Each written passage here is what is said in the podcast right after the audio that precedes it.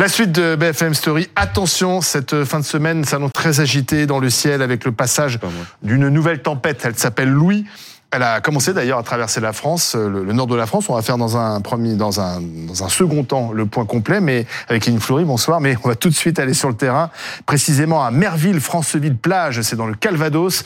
Retrouver Boris Karlamov. Bonsoir Boris. Ça souffle? Bonsoir. Oui, ça souffle extrêmement fort, hein. des pointes jusqu'à 115 km heure donc sur les plages du Calvados cet après-midi avec un vent qui n'a de cesse de se renforcer puisque l'épisode euh, venteux, il doit se terminer seulement en fin de soirée. C'est à minuit que la vigilance orange émise sur la météo France euh, prendra fin. Très peu de monde sur la plage cet après-midi avec euh, donc de fortes rafales de vent qui soulèvent le, le sable de cette plage et puis une mer relativement agitée je me trouve aux côtés d'Olivier Paz. Bonjour, vous êtes euh, le maire de Merville, euh, Franceville. Bon, vous êtes habitué vous, à ces coups de vent, mais est-ce qu'on est face à un phénomène pour le moins inédit aujourd'hui?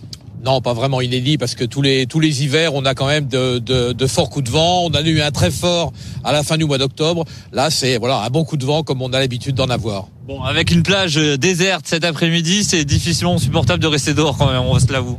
Oui, c'est pas très, c'est pas très facile. Il y a des, effectivement, le vent est soulevé par euh, par paquet, c'est pas forcément euh, agréable. Voilà. Et puis les, les, dire, les habitants sont habitués. C'est pas le jour qu'ils choisissent pour aller sur la plage. Avec quelques conseils de prudence pour vous administrer, forcément?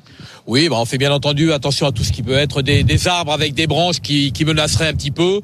Et puis, bah, on, on a demandé aux restaurateurs de, de relever leur store, euh, tout ce qui peut être chapiteau, les choses comme ça qui pourraient s'envoler. Voilà, des, des mesures de bon sens. Bon, merci Monsieur le maire, merci d'avoir témoigné sur euh, BFM TV. Alors la bonne nouvelle, c'est qu'il n'y a pas de dégâts à signaler dans ce département euh, du euh, Calvados.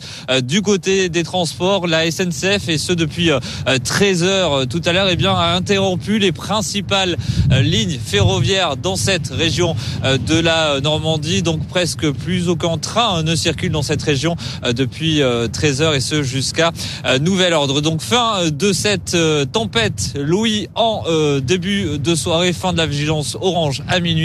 Mais pour l'instant, ça continue à décoiffer sur les plages euh, du euh, Calvados et sur donc cette magnifique euh, côte fleurie, comme vous le voyez sur ces images de Célia Vallée. Merci Boris et merci Célia pour les images. Maintenant, d'autres images, celle des Deux-Sèvres. C'est l'un des départements placés en vigilance orange, orange cru, parce que l'eau monte. On le voit du côté de Niort. L'eau qui monte et qui, bien sûr, fait craindre des inondations, des inondations plus sérieuses et des habitations qui pourraient être menacées.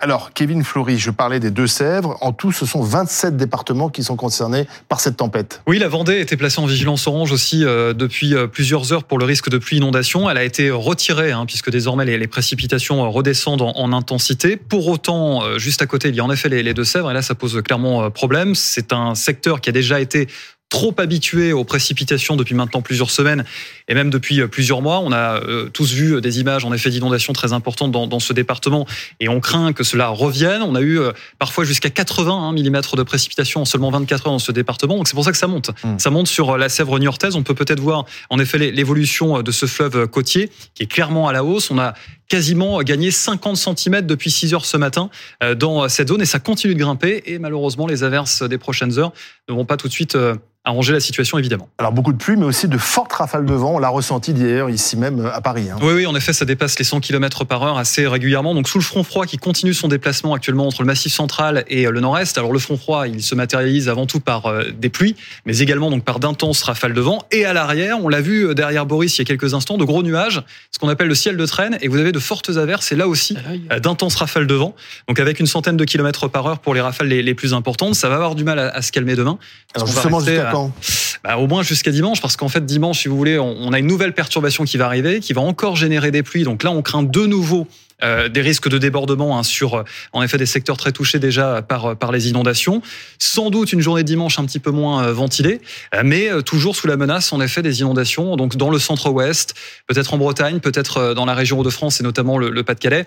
Il y a encore une grosse incertitude pour cette dégradation, donc on aura l'occasion, en effet, de, de repréciser tout ça pour la fin de la semaine. Donc un week-end pourri. Hein, mais le retour de la neige. Et, le retour de la neige, hein, c'est une bonne chose pour les stations de ski, parce que les vacances de février se poursuivent pour certaines zone scolaire. Euh, François Pitrel, c'est ce qu'on appelle une tempête hivernale. Mhm. Euh, est-ce que c'est bon pour les nappes phréatiques, cette pluie qui tombe là en abondance? Alors, il y a des nappes phréatiques, notamment bah, dans les Deux-Sèvres, qui là débordent. En fait, ce sont des nappes qui sont assez peu profondes, mmh. euh, donc qui très rapidement euh, débordent. Et c'est tout le débat sur les méga bassines, hein, qui est-ce qu'on peut récupérer cette eau pour la garder pour l'hiver?